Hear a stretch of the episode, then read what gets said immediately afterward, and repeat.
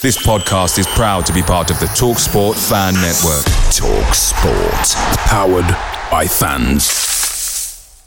The TalkSport Fan Network is proudly supported by McDelivery, bringing you the food you love. McDelivery brings a top-tier lineup of food right to your door. No matter the result, you'll always be winning with McDelivery. Order now on the McDonald's app and you'll get rewards points delivered too. So that ordering today means some tasty rewards for tomorrow. Only via app at participating restaurants. 18 plus rewards registration required. Points only on menu items, delivery fee and terms apply. See mcdonalds.com.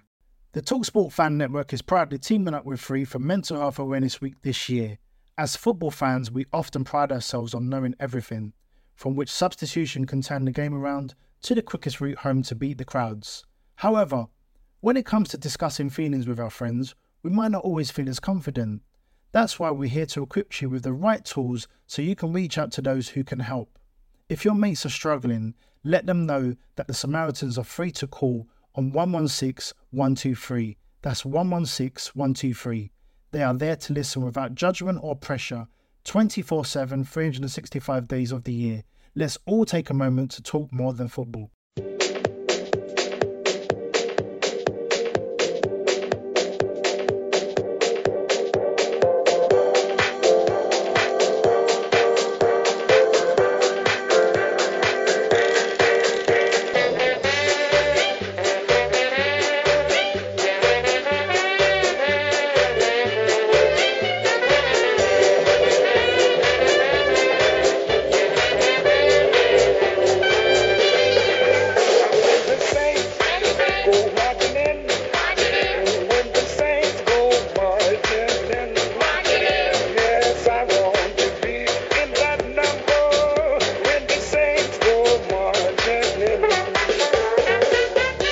Welcome to Total Saints podcast. We're back for another look at all things Saints FC, discussing what's happened since our last pod and what to expect before the next one. It's Valentine's Day today, of course, at time of recording, so in truly romantic style, I've left my wife spending her Valentine's evening on her own, flicking through the TV channels downstairs, asking herself the age-old question, what's more important, me or that podcast?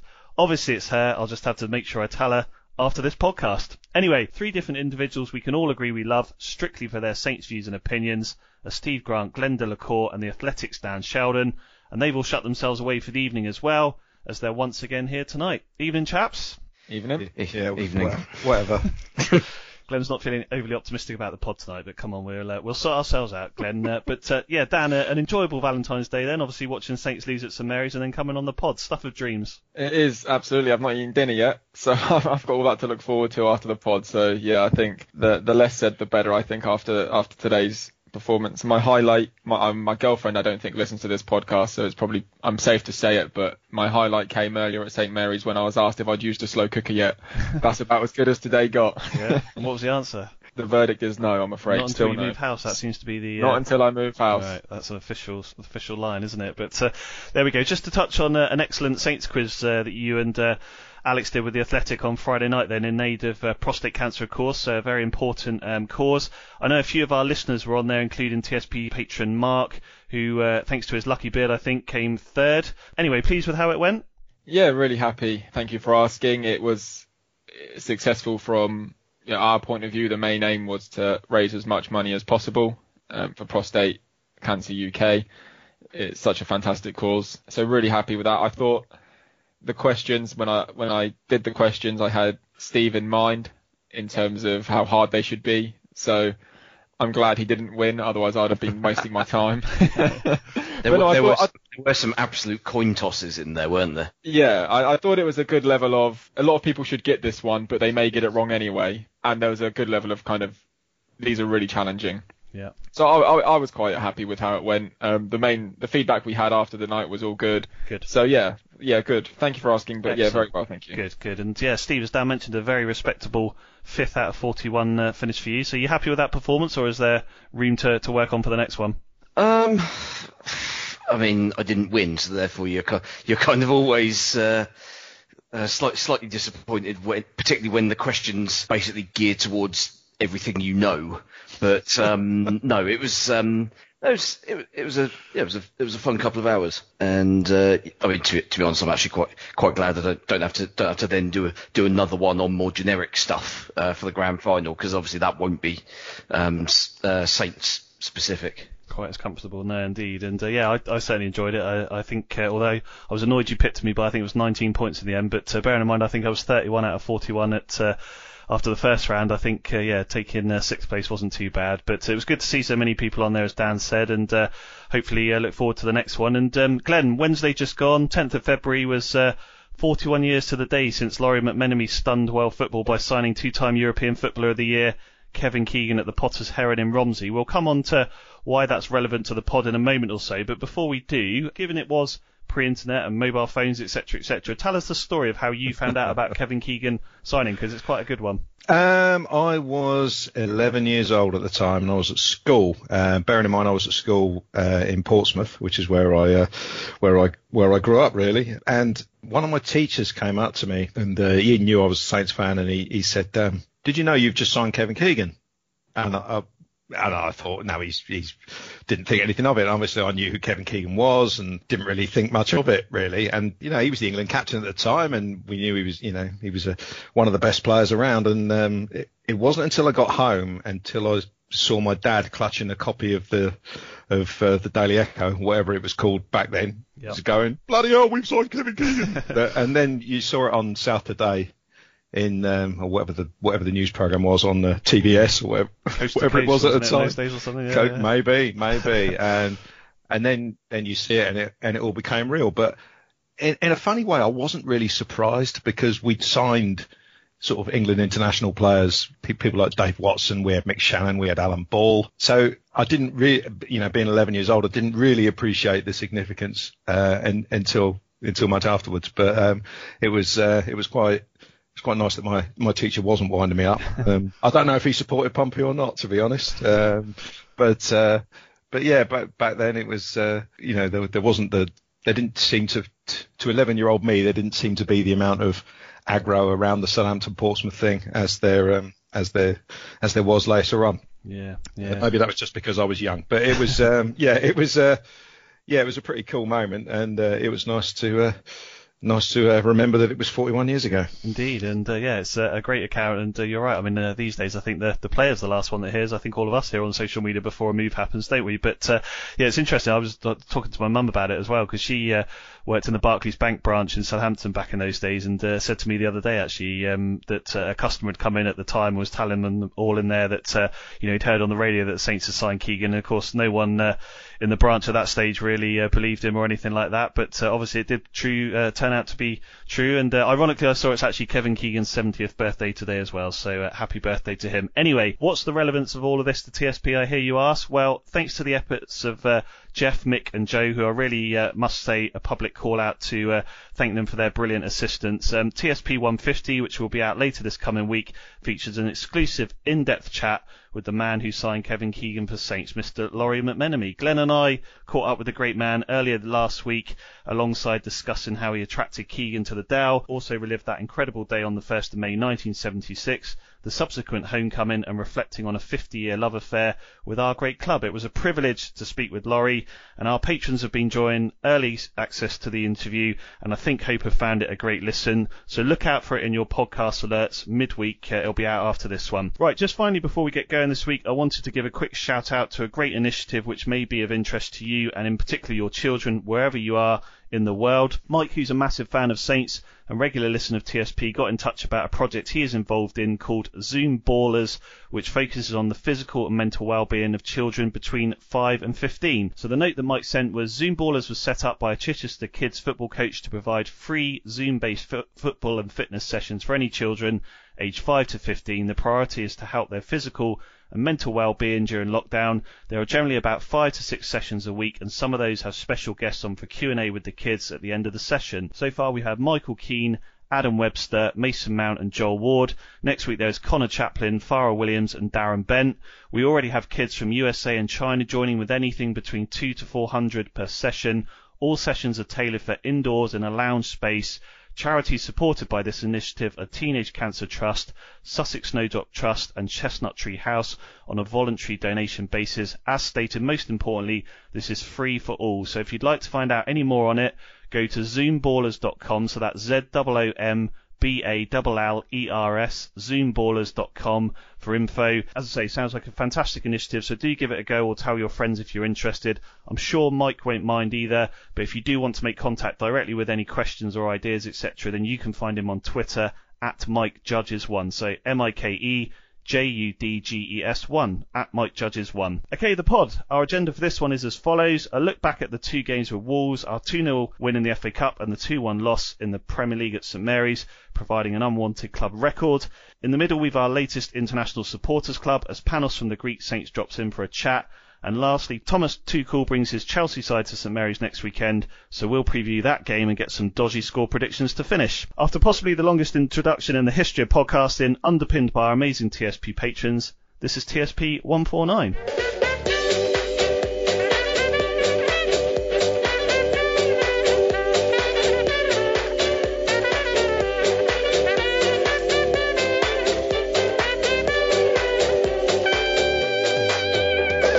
This is the Total Saints Podcast with Ben Stanfield, Steve Grant, Glenn Delacour, and the Athletics' Dan Sheldon. This past week has been all about Wolves, with Saints' initial FA Cup joy being tempered with another Premier League loss in the subsequent match earlier today. Much like Arsenal last month, revenge being achieved. Glenn, let's at least try and start this section with some positivity. Good to win at Molineux on Thursday night and progress to the quarter-finals. Yes, very much so. Um, we were largely excellent in that game. First half, we were a better side without scoring. Missed a couple of sort of half decent opportunities. Second half started with an almighty missed sitter from Stuart Armstrong, which had us all thinking, you know, this is going to be one 0 to Wolves, having having just missed that. But um, yeah, we got a bit of fortune with, uh, you know, they say when, when strikers go on a run without scoring a goal, you want one to go in off your backside or something to get you, get you up and running again. And that, that's basically what happened with, with Danny Ings opening goal. A bit too close to the keeper. Keeper made a good save and he, he, he was unlucky that it bounced off Danny and uh, rolled into the net. Uh, we had a, the obligatory look at VAR, um, which again, the linesman had shot his flag up for no reason at all. Um, but we got away with that one.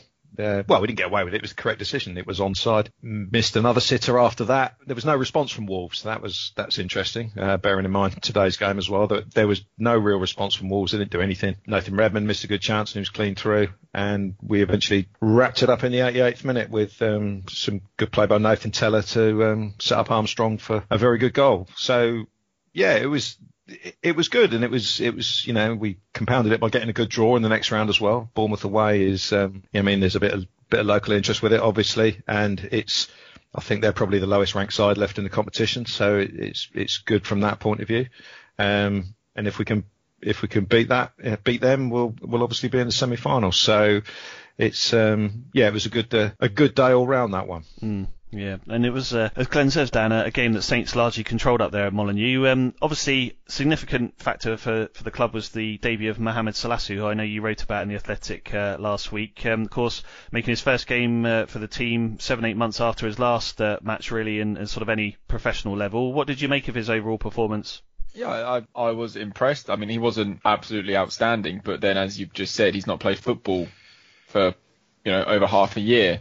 So there were there were undoubtedly going to be some shaky moments. We saw those shaky moments, but I, I thought he did well. Wolves are, regardless of how many changes they make, they're still a good team. I'm sure after the game, Ralph said Salisu wasn't nervous at all, but I'm sure there must have been some nerves. It's been a tough, tough time for him really. So I was I was happy just to see him on the pitch, and we saw him again on the pitch today. I know we're going to get to today's game a bit later, but the fact that he's he's getting these minutes behind him now is is really good, and the the club have always kind of viewed him as one one for the future, and I think if he can stay fit now for the rest of this season, have a full pre-season under him ahead of the 2021-22 campaign, then I think that will bode well going into into that campaign. But ultimately, regardless of his fitness at the moment, he still doesn't really get in the team ahead of Vestergaard and, and Bednarek. So the best he can hope for is coming off the bench here and there, and perhaps as Ralph has done with Forster, where he's made it clear that every FA Cup game Southampton play, Fraser will feature. Maybe the same could be said for Salisu. Maybe we'll see him feature in the the quarter final against Bournemouth. I'm sure Ralph wants to give him as much game time as possible, and the player will be absolutely desperate as well. It's a bit like Di- it's a bit like Diallo, isn't it? They they've brought these lads in. They're they're both very young. I think this season they'll basically be backups for when people get injured. But you know, next year's the season where hopefully you watch them watch them go and they nail down a regular place. Yeah, and I mean up until Diallo, I mean Diallo looked really really impressive, didn't he, for those Yeah. those games, and then he got injured, which was just a cruel cruel blow to him really because he was really he seemed to be really kicking on, and now we're going to miss that, and I still don't know when he's going to be back fit, but hopefully. When Salisu has the same amount of minutes as Diallo, or maybe Diallo's just at a further stage in his development, I don't know. But hopefully Diallo goes on that kind. Um, Salisu, sorry, goes on that kind of trajectory as well, and just gets better with each, each game he plays. Yeah. Well, the stats showed uh, eight clearances, two interceptions, four of four aerial duels won by Salisu, 48 of 55 passes completed, and 69 touches overall. Obviously, a clean sheet to go with that. Um, something else that caught the eye, uh, which I know Hasenhüttl I think called interesting after the game, Stephen. Again, we'll get on to today's game, but he stuck with it. Was um, obviously Nathan Redmond playing in a more forward position as well. As Glenn mentioned, he had a really good chance when he cut inside and then fired at Ruddy. But what did you make of that? Um, sort of change by uh, Hasenhüttl in terms of pushing Redmond into a more forward role? Because, of course, last week in the pod, we were talking a lot about him almost stopping attacks and playing backwards from a midfield position. It almost felt to me like that then encouraged him to push forward.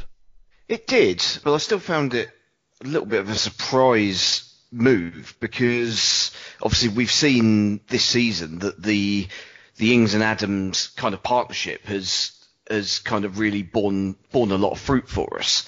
And while obviously the goals have dried up fairly significantly for us in um, sort of since Christmas, the partnership up front was kind of the one the one thing that we kind of thought that we still had going for us.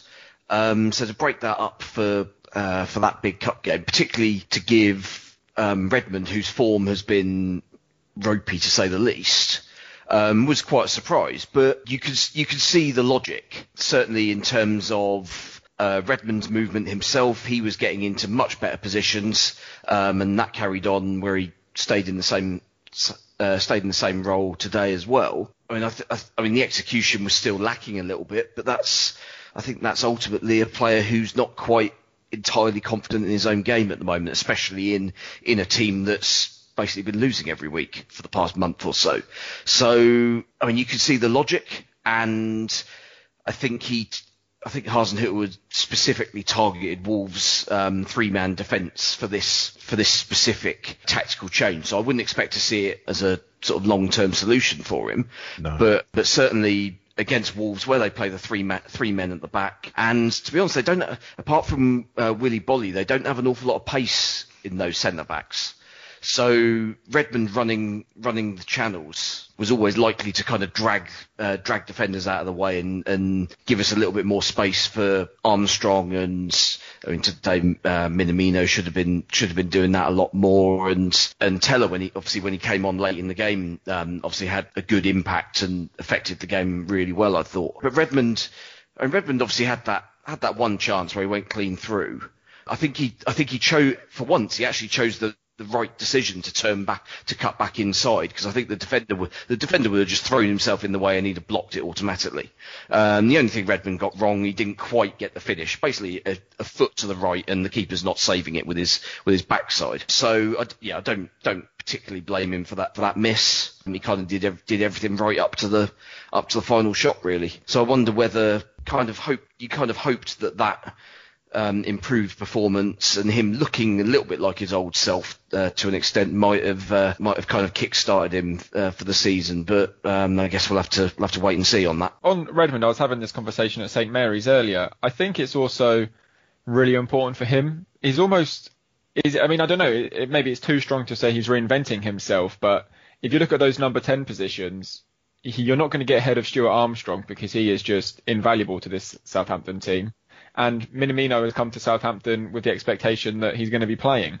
So if you're Redmond, it's probably you know if Ralph's giving you this uh, a go up front with Ings, it's in his favour to to do as as much work as possible or, or to make it a success because if he's not up front with Ings, he's probably going to be on the bench. So I think there's maybe something in Redmond buying into this because he realises well actually if I don't do this or I do this badly, I'm going to be back on the bench. Yeah, he's got to score some goals.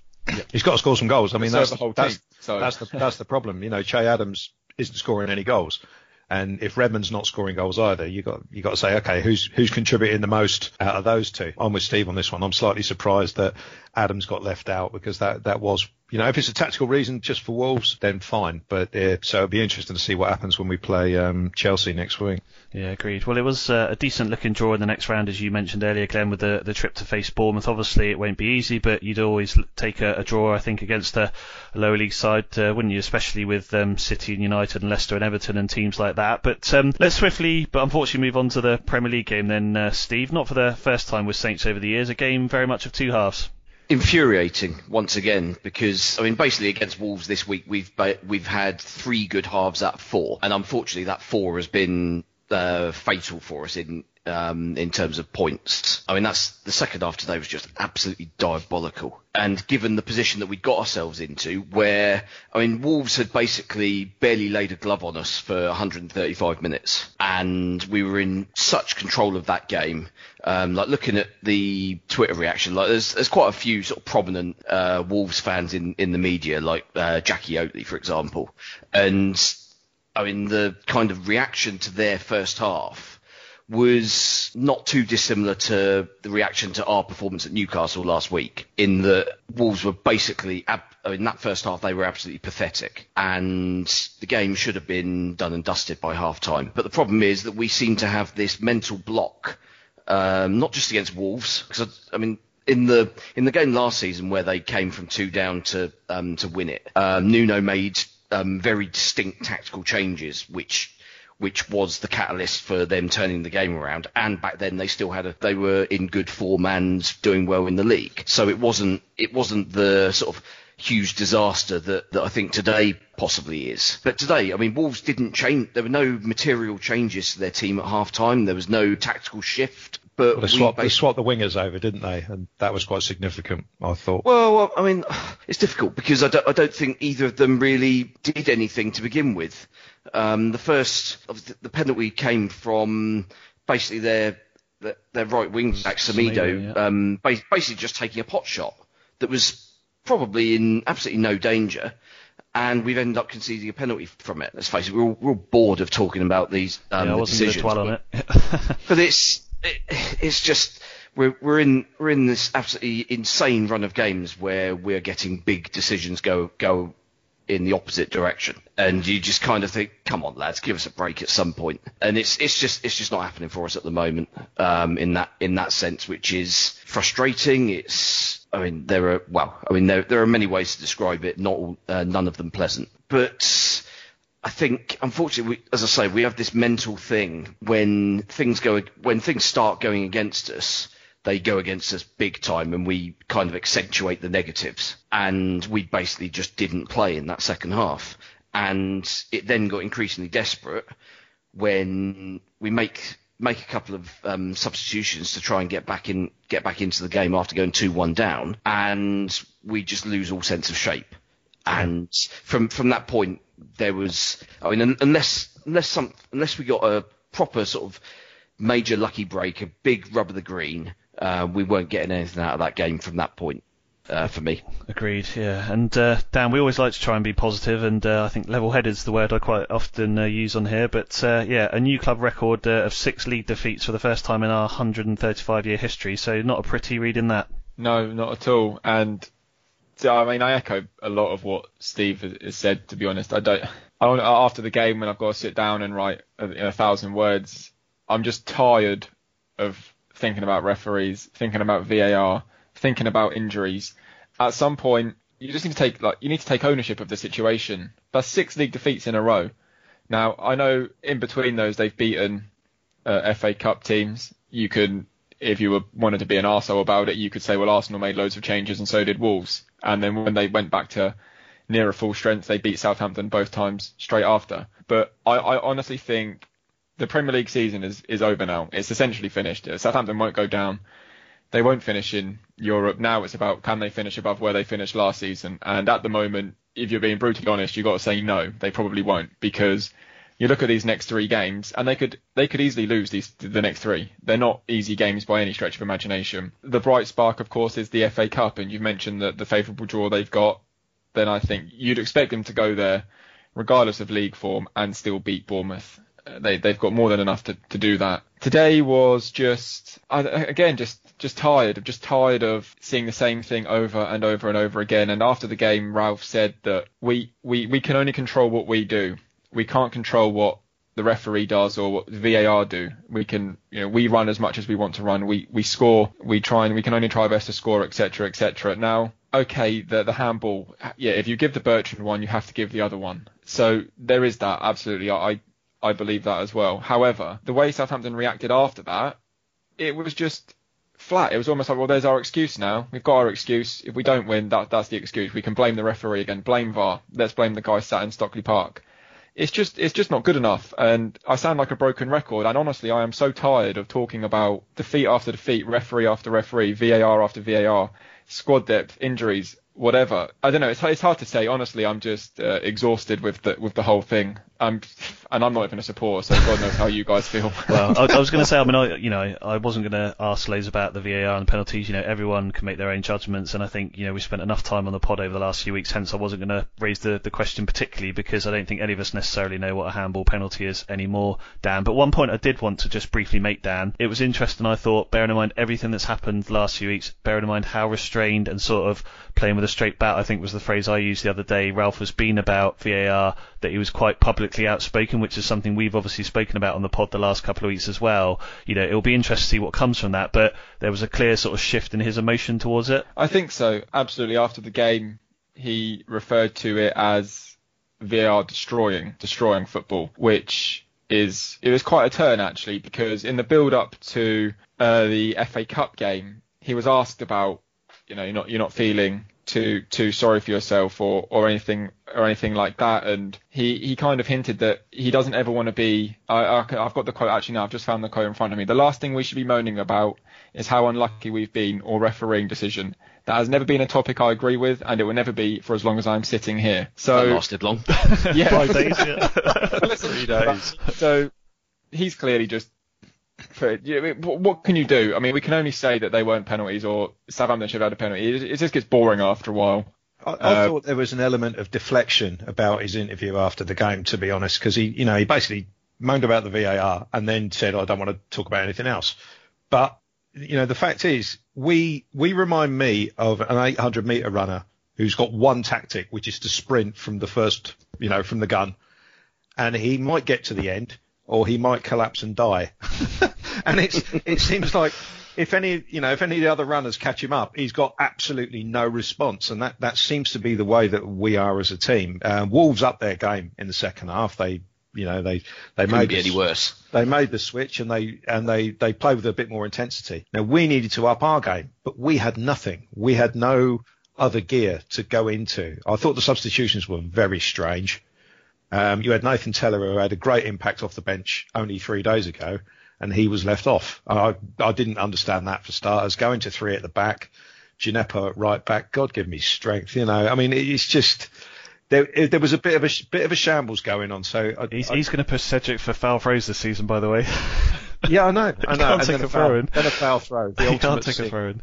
The ultimate sin. But Yeah. you know, I, I think there was an element of deflection straight after the game. Know Ralph was clearly very put off about it. He he'd probably seen the replay um, in the meantime while he was waiting to be interviewed. But you know, I just as Dan says, you've got to take ownership of it a little bit. Um, I I don't think he had a great day today either. Um, and you know, it'd be interesting to see what he does now. I mean, if Walker Peters is out for any any length of time, are we going to try and shoehorn Jack Stephens in at right back again? Yeah, or play Or- and push Bednarek over there or something. Yeah, I mean, it's Yeah, yeah. Bednarek, Bednarek over there won't be any better than Stephens That's was in the agreed, Newcastle agreed, game. yeah. You know, so but you know, this is the thing. We're playing, we play high octane football. We've got a condensed season. We've got a small squad, so we need to back back the manager and get him more players. I know you can't do it out of a transfer window, or or we or, the, or Ralph. You know, he gets paid a lot of money. He's got to Mm. find solutions, um, given the cards that he's got. Agreed. Steve, let, us uh, try and find a positive. Um, fantastic goal from Saints. Uh, brilliant lung busting run by Stuart Armstrong and uh, a brilliant finish from Danny Ings.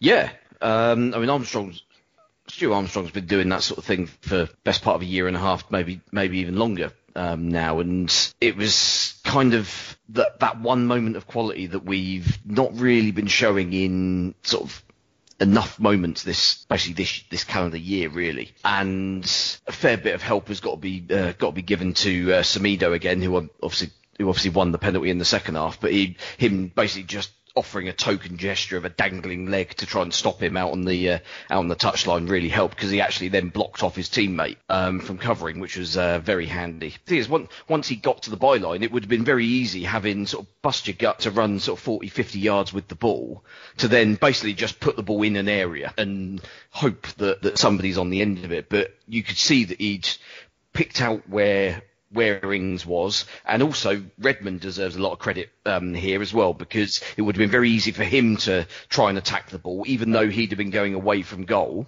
He obviously got a shout from from Danny Ings, and basically used his body to block the defender off, meant meant that he Ings was completely unmarked, and um, I mean that was one hell of a finish. I mean, let's let's let's be honest. But if any, if any of us tried that, we'd either miss the ball completely, or if we made contact, it would be one of those ones where it basically makes contact halfway up your shin and just rolls all the way down. yeah. I'll just try to edit. I know, and uh, yeah, Dan, um, I was interested to ask Patrick, who's one of our listeners, mentioned it earlier actually, but. Um, his his point was along the lines of you know can we put the poor run down to anything in particular you know is it the officiating decisions aside, you know, is it confidence or is it fitness or game management, a lack of leadership, a, a, bit of everything? I mean, do you think there's anything obvious that's sticking out, or do you think it is just a, a perfect storm almost?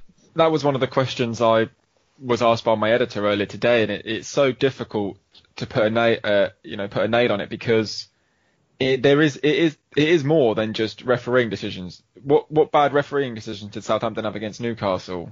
From memory, there weren't any in fact, they, went in their favour. They they were playing against okay, one one was an injury, but you know Newcastle had a man sent off, whatever. It can't always be about referees and, and injuries. There there has to be something deeper to it. Is it the nine 0 Of course, that's going to bruise. I mean, that is that is bruising. No matter how you look at it, it's it's going to dent your confidence. Losing nine 0 twice is is not ideal, and a lot of those players are still the same. So that would that would be a blow to the the players' mindset, I'm sure. But there's just got to be something that today, when when they don't get that decision in their favour or Wolves come back and get a penalty, someone's just got to stand up and say, look, lads, let's beep and sort it out. You know, this is, we can't fall back into this situation now where we've almost been gifted an excuse. If we don't win, we can turn our attention to Stockley Park. There has to be what what it is. I don't know, and I I, I agree with Glenn. Premier League managers are paid are handsomely paid. He's he has to take some of the blame. I think he Wolves. I know Steve didn't think it did too much, but Wolves did make a, a tactical change at half time by swapping the wingers, and whatever what it may or may not have led to the goals or whatever, but it certainly led to Wolves improving. You know, their second half showing was much better. So why didn't Southampton react? Why why could they not have yeah. done something different? Could could Ralph not? I mean, remember the first match between Wolves and Southampton, uh, Molineux in the league, how in like entertaining that that draw was from a tactical point of view. It was like the managers were going toe to toe. This time it was almost if Ralph had no answer to what Nuno did by swapping his wingers around. And I'm not going to buy the fact that he turned around and looked at the bench and there was there were no alternatives there because there were alternatives on that bench. You can argue about the quality of alternatives, but it wasn't like it was against Leicester where it was full of kids and Shane Long. There were experienced players on that bench. Che Adams, Djenepo, Tella's still a kid he's played a few games. Like Glenn, why wasn't he on earlier? What has Djenepo done that Tella hasn't done? Are we missing something? So uh, what what it is, there there definitely is something something is amiss, but what that is is quite hard to quantify at the moment. I think it, it does run a lot deeper than just squad depth, injuries, and VAR. No, well, I appreciate you bringing out your personal bleep machine there. That saves uh, me and Alex a job, so well done. Thanks. Um, Jonathan, one of our patrons, also asked a question during the week, Steve, which uh, just be good to get your brief thoughts on because uh, it's probably equally as valid uh, uh after the, the Wolves game today. Um, he, he wondered whether Ralph could and, and, maybe should be getting a bit more assistance from his coaching staff on the touchline. We know a bit like you know the likes of Klopp and Guardiola, the sort of modern coach. It tends to be you know we see a lot of Sammy Lee, don't we, in the box for, for West Brom, but that's not doing uh, necessarily loads and loads for Allardyce. But Hasenhüttl, we, we often see him, don't we, sort of stood in the box on his own, trying to G up the team, get him going. You know, it's almost like I think Jonathan's question was around whether another voice or a few ideas in Hasenhüttl's ear during the uh, the game might help a little bit. So I don't know what your thoughts are on that. Um, possibly. I mean, I, it's difficult difficult to tell from obviously from the TV coverage how or whether whether um, whether there's any input from any of the other coaches at all. I don't know whether um, Kitzbichler gets gets involved and get gets up off the off of his seat and go and goes and stands in the corner of the, the technical area and shouts something, shouts an instruction to someone, or whether whether Ralph has, has decided no, I'm go, I'm going to be the guy that's micromanaging everything from from here. You you guys all stay back. I'll if I want your opinion, I'll ask. We don't know. We don't really get a view of, of whether that happens. I mean, Dan may Dan may be slightly better placed because he's obviously at the at the home games at least. But yeah, I don't know. I mean, I guess I mean there was kind of a question that, that I've I've kind of wondered wondered for a while. What does Kelvin Davis do? um, Explain I- Kelvin Davis. uh, no, no, uh, this is this isn't like blame Kelvin Davis thing, but it was it was something that that kind of struck me when obviously the news during the week that Radi Jaidi has um, gone to um, has got the job at Cercle Bruges, and obviously um, Jaidi got a coaching role straight from retiring from playing with us, as did Kelvin Davis, and you kind of there's there doesn't appear to have been a defined while Jaidi's role was obviously very well defined in terms of he was he was he was coaching the under 23s and then took over as the head coach of the under 23s when Martin Hunter moved on. Um, there doesn't seem to be a defined role for Kelvin Davis. Kitzbichler is um, Hasenhüttl's right hand man. Dave Watson is obviously the set piece guru. The others we don't really the others we don't really know how much input um, they have. Danny Röhl obviously um, was credited with, with a lot of the, the good stuff in the early days with with Hasenhüttl, and there was a noticeable drop off in the immediate after effect of him going to Bayern Munich that everyone thought, oh God, have we actually just lost the the ideas guy? But then Hasenhüttl kind of sorted it out after the the Leicester and Everton games in in the towards the end of 2019, and that kind of thought was parked and everyone forgot about it. Now, are we at a similar stage again where kind of we've fallen back into bad habits and it needs maybe just a different different voice to put the message across. Even even if the even if the end message is kind of the same maybe expressing it in a different way may elicit a different response. I don't know.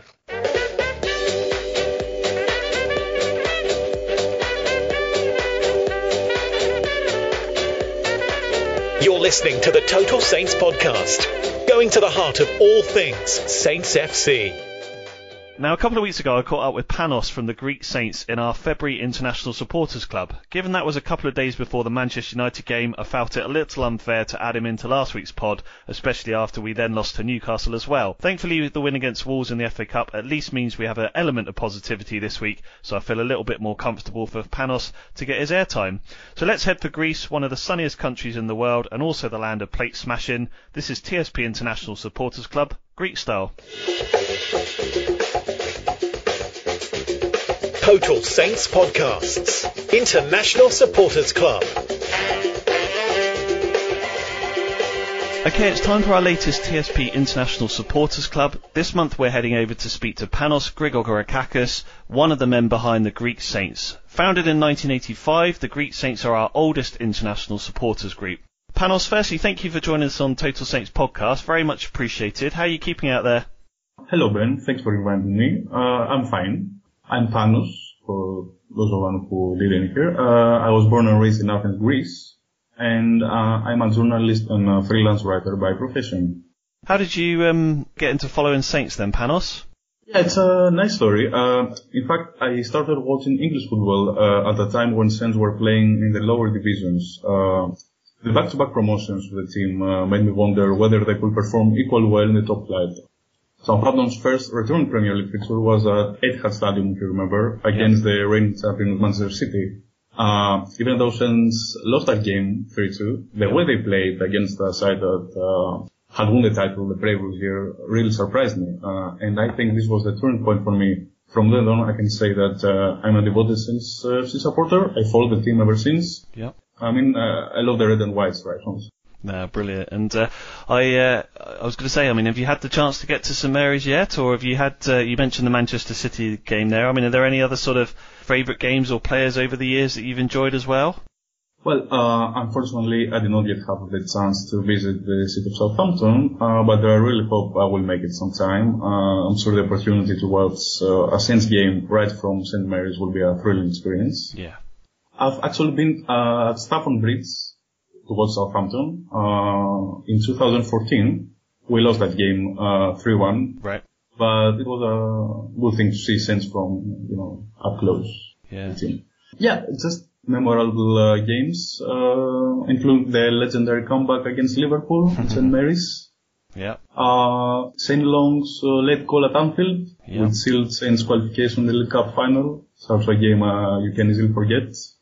The 8-0 against Sunderland, of course. Mm-hmm. Um, the back-to-back away wins at Old Trafford. Just so many great, great games uh, over the years. Yeah, yeah.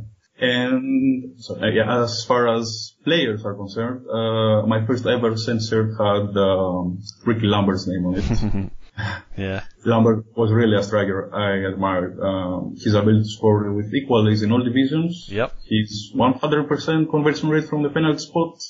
His uh, career, which led him uh, to participate in the 2014 World Cup. Just a great football story Yeah. and a legend for us, for the club.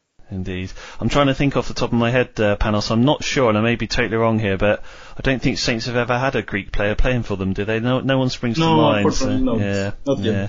Maybe that will come, but uh, there we go. What about Ralph's sort of current squad then, Panos? Who are you enjoying watching in the team at uh, the moment these days? Who's your sort of one or two favourite players? There are fact more. Um, for example, uh, Jannik Vestergaard's uh, season right before his knee injury uh, came as a great surprise to me. I mean, um, the Danes went from being the number three center back last season in the squad to one of the division's top defenders. Uh, he inspired security on the back while uh, produced some crucial goals up front. Uh, James Ward-Prowse is just a delight watching him play. Uh, he's having amazing seasons under uh, Ralph's management. Uh, he's everywhere on the pitch. He passes, he scores, uh, he has perfect set pieces. It's amazing. Uh, Danny Ings is also a class striker, amazing Yeah. scorer. And yeah, Theo Walcott seems to enjoy playing again for Saints. Uh, he had some really good performance over the last couple of months, and recently uh, he looks a bit tired, as most of the team right now. But uh, yeah, in all, it's just uh, a great comeback for, to have him back. Yeah. No, excellent. And and tell us a little bit about the um, Greek Supporters Club then, uh, Panos. You know, how did it get started? I, I mentioned earlier it was 1985, so it's been going a long time. That's my understanding anyway. But um, how do you sort of many people are involved in it and that sort of thing at the moment? How many sort of members has it got? Okay, yeah, yeah. As you correctly said, our uh, our group uh, was founded in 1985. It's the oldest of its kind in Greece, this kind of group, uh, and it was founded by Lazaros Tatsopoulos. Um, Lazaros comes from Thessaloniki and has followed Saints for over three decades now. Wow. Uh, when I joined the group, uh, Greek Saints were mostly found in Athens and Thessaloniki. Um, today I can say that uh, we have people join our group from all over the country. Uh, we roughly have like 20, 25 active members who constantly engage with our community, but the total number of fans will be greater. No, well, that's still, a, as you say, it's a, a good number. You know, every group has to start somewhere, doesn't it? And it's good to know that there's uh, people around. And how do you tend to keep in touch? I mean, we'll do some of the social media handles at the end in case people want to follow. But do you tend to have what sort of email groups or Facebook groups or sort of newsletters that you send around, or just word of mouth? I mean, how do you tend to keep in touch as a group? Uh, we mostly communicate through our Facebook page, SNFC Group Supporters. Uh, prior to the pandemic, we used to gather in a famous sports cafe in the center of Athens to watch the games. Uh, the fans from Thessaloniki had had a similar spot in Thessaloniki. Um, while it was not feasible to see each other in every game, we tried to meet as frequently as possible. And as the years went by, uh, we create a great community. Yep. And uh, yeah, it's nice to see that community expanding as time goes. Yeah. By. No, that's good. And uh, I know we've obviously spoken to some of the supporters groups in uh, Australia. Obviously spoke to Trevor, and then sort of Argentina and things like that. But I know Greece is only a couple of hours ahead, isn't it? So in terms of uh, Mm. watching the games and things like that, Panos, it's not too bad in terms of it's not like you're getting up in the middle of the night. So generally manageable in terms of uh, times, yeah. Yeah, well, the two-hour difference between UK and our country is not so much of a problem. Uh, sometimes, though, we struggle to find uh, appropriate TV covers for the team, especially when Saints are facing teams uh, from the bottom half of the table, or sides come from the lower division during, for example, uh, the early, early rounds of the FA Cup. Yeah. That's quite hard to find uh, appropriate TV coverage, but we try to, yeah, find. In any case, we won't miss the match. No, that's fair enough. And what's the sort of general feeling like within the supporters group and your Facebook group from what you're seeing in here, and how is everyone reacting to Saints on and off the pitch at the moment? the general idea it's like uh, most of the fans here are impressed uh, with the way the team bounced back after the devastating defeat against Leic- Leicester last season. With all credit gone to Ralph Hasenhüttl, of course. Uh, the manager seems to inspire the players. The players are well motivated. Uh, the team in general uh, performed well on the pitch. Lately, though, a series of uh, unfortunate results in the Premier League combined with a number of injuries broke that uh, good momentum. Uh, yeah, especially as you said, the home defeat against Villa was a real frustrating to watch. With some controversial VAR decision there. Um, yeah, most of the complaints of our fans are oriented towards the club directors. Um, we question the club's policy during the transfer window.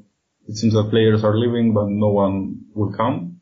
Uh, we need to buy some players to increase the quality on the bench. Uh, unfortunately, unfortunately, the lack of depth will prevent us from uh, setting higher goals for the season. We have a really competitive starting lineup, but uh, you just can't expect to have them all fit and well for so many fixtures. Um, in fact, we see that happening right now. We are practically left with almost no wing backs. Um, the season is long, so we need more choices if we want to stay competitive. Yeah. And what about Ralph Panos? Just briefly on him. Are you, are you a big fan of Ralph Hasenhüttl? Yeah, I don't know anyone who isn't right now. he, he's an amazing manager. He inspires, as I said before, um, great character, uh, takes the best from his players. Um, yeah, he's, I think, a manager that if we'll give him enough time and uh, some support financially to Yeah. buy some players, uh, we will see some really good uh, performances and results for the team. Yeah. We already do, but uh, you know, for something better even. No, I think that's fair enough. And uh, brilliant. All right. And if there's um, sort of other Greeks based around Europe or um, Saints fans living in Greece that maybe don't know about the group and uh, are listening to this podcast, uh, Panos, um, how can people find your various um, social media channels and how can they get in touch with the, the group? Can you give us sort of a few pointers and maybe the uh, the handles and addresses? Yeah, sure. Uh, they can send us some message in our on our Twitter account, Saints from Greece, or on our Facebook page, uh, Saints FC Greek supporters. When we plan an event, for example, a meetup, uh, we always post detailed information on the aforementioned profiles. Yep. So follow these accounts to stay updated. You folks who want to join us, uh, we've met many members that join our Vivo community that way, Yep. and hopefully we'll uh, welcome even more in the future. No, fantastic. Well, uh, remember, um, I think Trevor mentioning that if you listening to this and you, you search on the hashtag global SFC, you'll be able to find our supporters groups. There's Panos mentioned there, and we'll put it in the uh, show notes as well. But uh, the Twitter handle at Saints underscore Greece, and the Facebook group is Saints FC Greek supporters. So uh, look them up and give them a, a follow. And uh, as I say, Panos, it's uh, it's been brilliant to catch up with you and uh, you know hear a little bit about the Greek Saints. Um, as we said to everyone, you know, thanks again for for your time, and uh, hopefully all of you and the the members out there can keep safe and well during the pandemic, and obviously keep that Saints flag flying over there in Greece. Sure, sure, sure thing. Uh, thanks again for having me. Hopefully we will talk again in the future.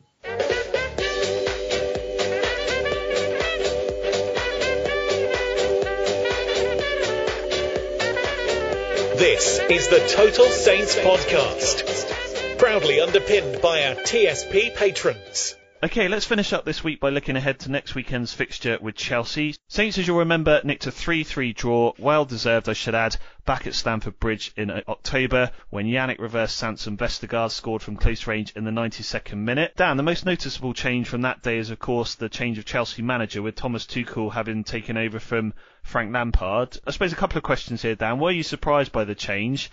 And while still early days, of course, what job do you think uh, Tuchel can do at Stamford Bridge?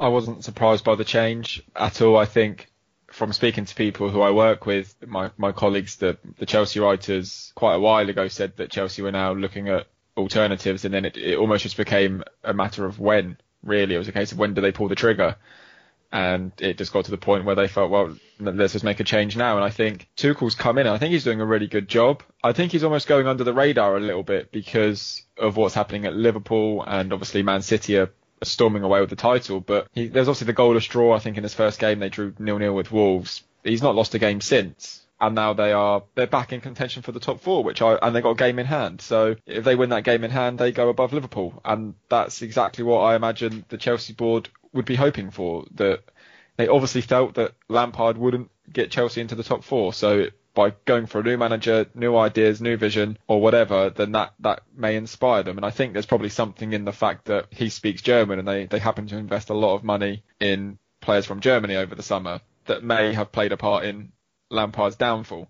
But then I'm sure Lampard will say, well, I'll, did I necessarily push for those players or not? I mean, who knows? That's a, a question for, for Lampard to answer. But no, I've, I've been impressed by Tuchel. I think, he, I mean, I guess at to PSG, you've only done a good job if you've won the Champions League, but he got closer to doing that than others have in the past. By, and they they were good in that final. They should have won that They, final. they just didn't take their chances, did they? And Bayern Munich did. That was the difference on that night. So yeah, I mean, I've been impressed by him. And if they can get into the, the top four this season, then their their decision to sack Lampard, although it may seem harsh to those outside the club, will be perfectly justified. Steve, uh, one criticism of Chelsea, which I know you've had, is obviously that uh, the fact they signed uh, loads of players in the summer and very few of them seem to really fit Lampard's style. In particular, Timo Werner, of course, who obviously Ralph worked with previously, um, albeit in true Saints form, he obviously scored twice in that 3-3 draw. But do you expect Tuchel to get more, I suppose, suited and an aligned system that then enables those players to really have an impact, or do you think it's a bit of a bigger challenge than that? That you you know might almost mean a few of them having to be sold.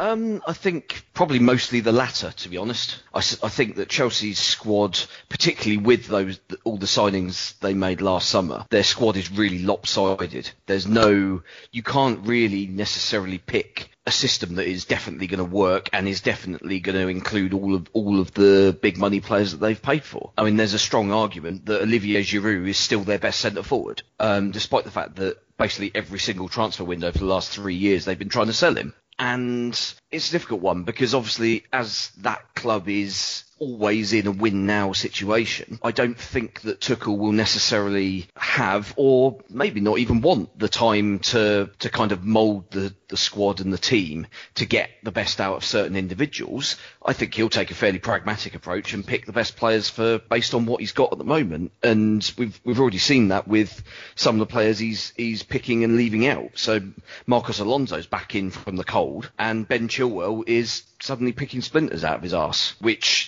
is fairly extraordinary given they paid 50 million quid for him last summer. And Callum Hudson-Odoi is back back getting games, which I think is more certainly more of a positive from a from an England supporter perspective. That's going to give him give him an opportunity to force his way into the into the squad for the Euros. It was quite amusing seeing the. Um, the sort of assumption that as soon as Lampard went, that um, supposed teacher's pet Mason Mount was going to be just cast aside completely, and him leaving him out of the starting lineup for that first game was um, kind of just poured fuel on the fire there. But since then, he's basically played played pretty much every minute, I think, and has probably been their best player. And so I, I would you would imagine that, that that surely put that that kind of thing to bed. But I think they're going to be they're going to be there or thereabouts for the for the top four. I, I don't see I don't see that many teams that have got better squads than them. They've got they've got a lot of depth, even with even with a couple of sort of fairly fairly big looking injuries at the moment. They're going to be they're going to be challenging on multiple fronts. So and and Tuchel is a manager that's used to doing that. Obviously at, at PSG they they were basically in every competition all the way to the end, and at Borussia Dortmund they were they were generally in a title race most of the time um, until he basically fell out with everybody. And that I mean that the off-field thing is going to be is going to be the key with him and Chelsea because I mean that's that's a fireball waiting to explode at some point. It's a case of whether they get what they want out of him before it happens. I think. I remember uh, Thomas Tuchel being linked with Saints when Claude Puel left, and we ended up with Mauricio Pellegrino, didn't we? But uh, there we go. Um, from a, a Saints point of view, then, Glenn, uh, if we have a, a poor home record against any visiting club to St Mary's since we moved there, then uh, Chelsea, I'll be uh, surprised. Of course, the first ever competitive game at the stadium back in August 2001 was a 2 0 away win thanks to Jimmy Floyd Hasselbaink and uh, Mario Stanic goals. I do desperately try to find positives on this pod, as everyone will know, Glenn, but since 2001 we've played played 12 at St Mary's in the Premier League against Chelsea. We've lost nine of them, including six of our last seven. So an incredibly obvious statement here, but it uh, has felt like a happy hunting ground for them and one we desperately need to change. Yeah, we do. And in line with everything the other two guys have said, it's suddenly been made a lot more difficult than it would have been if Frank Lampard was still the manager. Uh, you know, I've watched Chelsea the last few games and, and they've looked very good. And I'm, I'm very impressed that he's obviously said, I don't care how much you t- how much you cost or who bought you. I'm going to pick what I think is the, is the best side. And, uh, it's interesting seeing players like Pulisic, who was probably untouchable, you know, under Lampard. He, he's disappeared, you know, he's now an impact sub and, and Ziyech and people like that. So yeah, he, he's a manager who has been around at top clubs. He obviously knows what he's doing. They're going to be very, very difficult for us to get anything out of, as any top six club is. I don't know if they've got have they got a midweek game this week.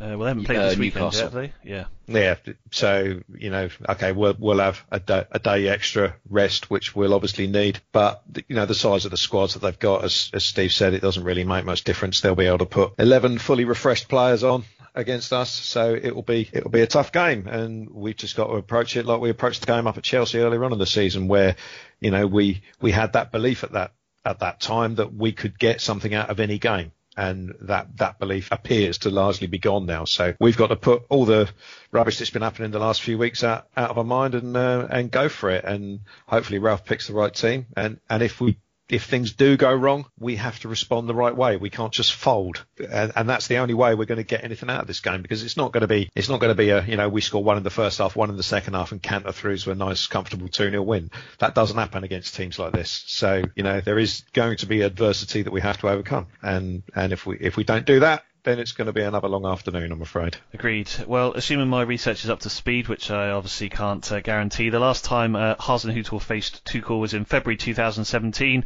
when Tuchel's Dortmund side beat Ralph's RB Leipzig by a goal to nil, courtesy of a certain Pierre-Emerick Aubameyang strike. So, Dan, I think it's fair to say Ralph will probably uh, obviously know his history with Tuchel. He'll be keen to get one over on him again, and uh, that's alongside the six defeats in a row. yeah, yeah, of course. We saw. It's, it's one of the managers that Ralph will undoubtedly be testing himself against. He's a Tuchel's a top manager in Europe, and Ralph will see himself in that mould. So yeah, it's a it's another chance for Ralph to to pit his wits against one of the best, and he he tends to to thrive on that situation. Southampton have had good results against Liverpool, Man City, Tottenham. So Ralph has a history of, of beating these these these elite managers. So whether they can do that on Saturday um, or the game, I'm not so sure because I think Chelsea will come into the game in brilliant form and Southampton are out of sorts in the league. But no, it'll be an interesting battle between the pair, and I'm sure I, I imagine they've they've spoken in the past. They they they probably know each other. How close they are, I don't know, but it, it adds another dimension to it. That's for sure. Mm. Just, just finally, Dan, I, I don't want to dwell on it loads because uh, we don't know what's going to happen this week and things like that. We obviously know Walker Peters is out. There's been a lot of chat around the goalkeeper position, hasn't there? Because uh, you know Fraser's obviously done a very, very good job in the FA Cup games. Has looked, uh, you know, very commanding and uh, charging out of his area and heading it and things like that. So, um, at the very least, you get the feeling that he is really pushing Alex McCarthy at the moment. I think so. And what I jokingly said this to someone earlier over WhatsApp that Fraser's stock has never been higher, so it's almost perfect for Southampton. If they, if someone's going to buy him in the summer, then I'd, I'd keep him out of the team from now on because he's he's got four clean sheets and one against the, the Premier League champions. But I, on on a serious note, I do think, I mean, a question has to be asked, doesn't it, at some point, as to how much longer do you stick with McCarthy? McCarthy, and that that does sound harsh because the nine goals against United, they're you you probably would you can't really blame him for any of them. There was obviously the stinker against Newcastle, and today's today's one when um, Neto scored. I, I said at the time I thought he should have done better, but then a couple of people disagreed with me. So that one is, I guess, a six of one, half dozen of the other. It was Um, like the like the Maddison one, wasn't it? He's he's he's in the right position, and yet somehow he's still been beaten in basically the only gap where he yeah. could possibly be beaten. Yeah, and, and ultimately, I mean, let's not forget, up until the he missed a couple of games because of COVID, he'd kept like seven clean sheets, maybe six or seven clean sheets. So it is hard to say that he definitely needs to be dropped. But the fact that Forster, Forster is breathing down his neck is only good. I mean, that that has to be one positive at the moment. That you'd like to think McCarthy will only get better, should only get better because he has generally got competition. And Yeah. I think Forster did well again.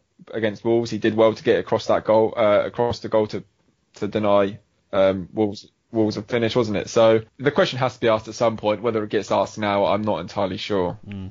Yeah, I don't want to feel like I'm uh, picking on McCarthy because he's been very consistent. But you know, we're losing six games in a row. You feel like there needs to be some changes because the uh, uh, the definition about doing the same thing over and over again, etc. And it's hard to see uh, other places in the team where potentially players are going to be dropped. But uh, let's go on to some predictions then for uh, the Chelsea game next weekend. I get a feeling I know where this is going. But Steve, let's start with you. Um, I think with a week's rest, I think we've got a chance to kind of examine ourselves and see see where we where we go. And as a result, I think we might have a tactical clue as to how we're actually going to play the game. Um, we haven't had this sort of time preparation for a game for a while, um, which I think helps. But the big but comes in that we now have a stonking great big hole at right back again, and Chelsea are very good in wide areas.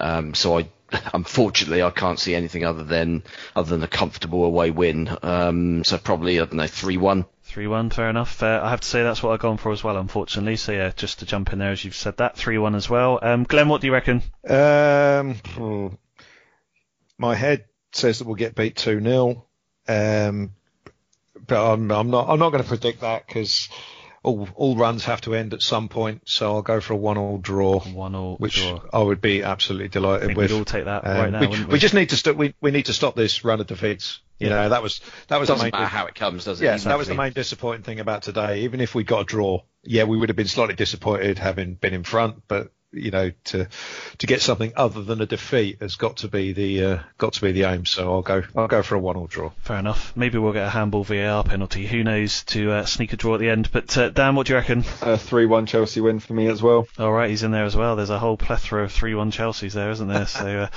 fair enough.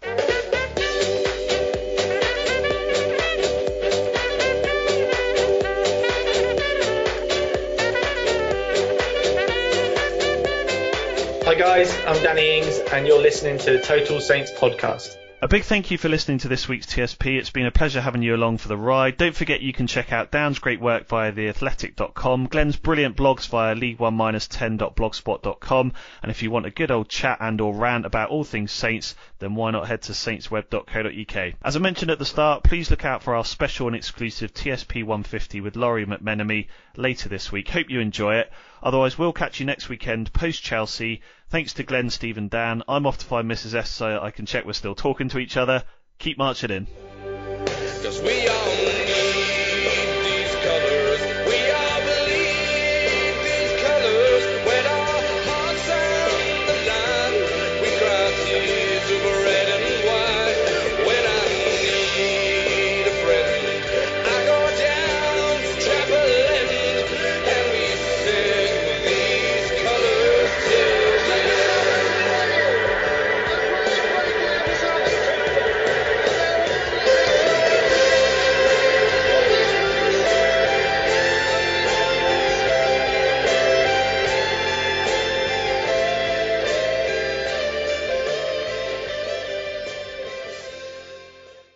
The Talksport Fan Network is proudly teaming up with Free for Mental Health Awareness Week this year. We understand that the journey as a supporter isn't always smooth sailing, but rest assured you're not alone. There's a vast network of fellow fans who share your passion and may be experiencing similar challenges. Honesty is key in any relationship. If your friend asks you how you are feeling, tell them honestly. If you're going through a difficult time, let them know. Opening up about how you are feeling can really make a difference. After all, they are your mates for a reason. Let's all take a moment to talk more than football. Away days are great, but there's nothing quite like playing at home. The same goes for McDonald's. Maximize your home ground advantage with McDelivery. Order now on the McDonald's app. At participating restaurants, 18 plus serving times, delivery fee, and terms apply. See McDonald's.com. This podcast is proud to be part of the TalkSport Fan Network. TalkSport, powered by fans.